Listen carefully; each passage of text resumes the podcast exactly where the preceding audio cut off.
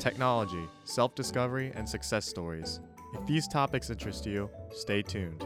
This is the Book Review Podcast from Owls at Night. From Zach Venezio, Jessica Rementer, I'm Nick Szary. As a professor at a prestigious school and a New York Times bestseller, Adam Alter lives double lives as both a scholar and an author. His best selling book, Drunk Tank Pink, offers a look at the way decisions are influenced by outside forces. Recently, Alter published his latest book, Irresistible The Rise of Addictive Technology and the Business of Keeping Us Hooked, which I will be reviewing for you. Alter spends time delving into the effects of the rise of technology addiction and what we should do about it. Some main themes that were presented throughout the book was that convenience weaponizes temptation and behavior psychology. To further support this argument, he uses a combination of interviews, anecdotes, and scholarly research. There are three main parts of the book that I want to go over.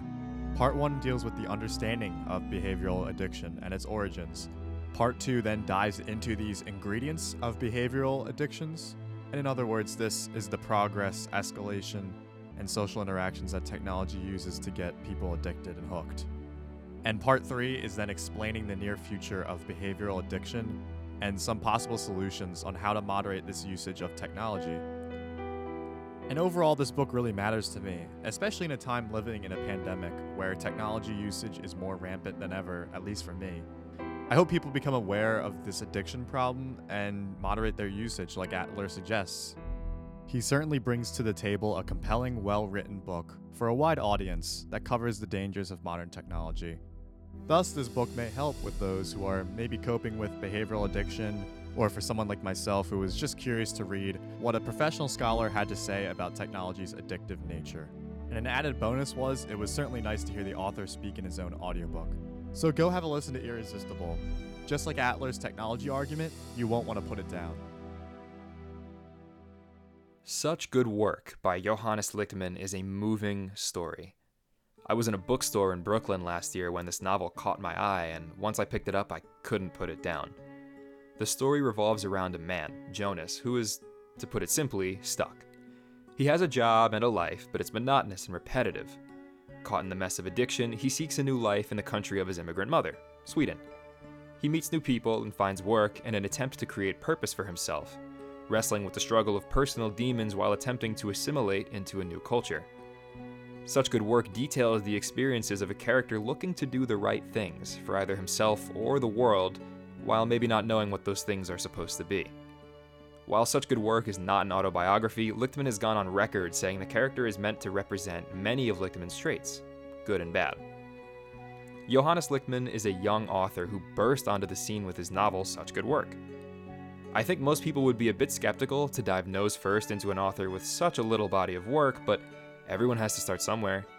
Such Good Work has been nominated for multiple awards, including the Sun's 5 Under 35, and it catapulted Lichtman into the writing scene. Don't let his youth put you off. Lichtman's writing oozes experience and polish, but yet, that youth is what makes him such a unique and entertaining writer. He bridges the generational gap by writing with the finesse of a chiseled veteran while remaining appealing to younger readers by maintaining a conversational tone and talking about modern subjects like the social media carousel and student debt. It's simultaneously fun and depressing to read. The bluntness of Jonas sheds light on the insanity of the modern world, for better or worse. This book is really important to me. It was the first book I read after a pretty traumatic event that took place last year. It really resonated with me and helped me get in a better headspace, and I think it can do the same for many others.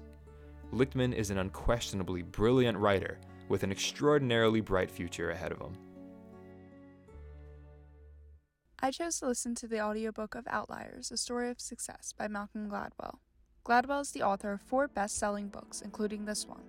The genre that best fits this book is a self help book. Each chapter has stories of all different people who find success. Here's the thing success doesn't come from nothing. As Gladwell says, there are hidden advantages, extraordinary opportunities, and cultural legacies. One of my favorite chapters is Chapter 2, where Gladwell focuses on the 10,000 hour rule. For anyone unaware of this rule, essentially, Gladwell says that it takes someone 10,000 hours to master a skill. To better support this, Gladwell mentions a few different people, including the Beatles and Bill Gates. He dives deep into their history, and you learn that the Beatles weren't always good. They began playing in Hamburg and sometimes were playing for eight hours straight. To keep a crowd entertained, they had to improvise and play more than their few hit songs. They had to cover music. This in turn taught them to play better, but it also made them the band that they are known for today.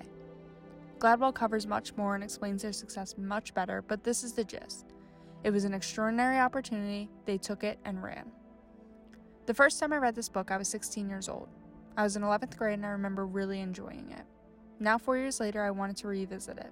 I'm older and my life has changed significantly, and I think the way I read and interpret it will be different. In today's day and age, we live in a very media and fame saturated world. It is very hard not to get swept up in it, and I'm sure many, including myself, wish they were rich or famous. This book shows all the sides of success. I usually correlate success with privilege. For example, someone like Kylie Jenner. She's the youngest self made billionaire. But is she really self made?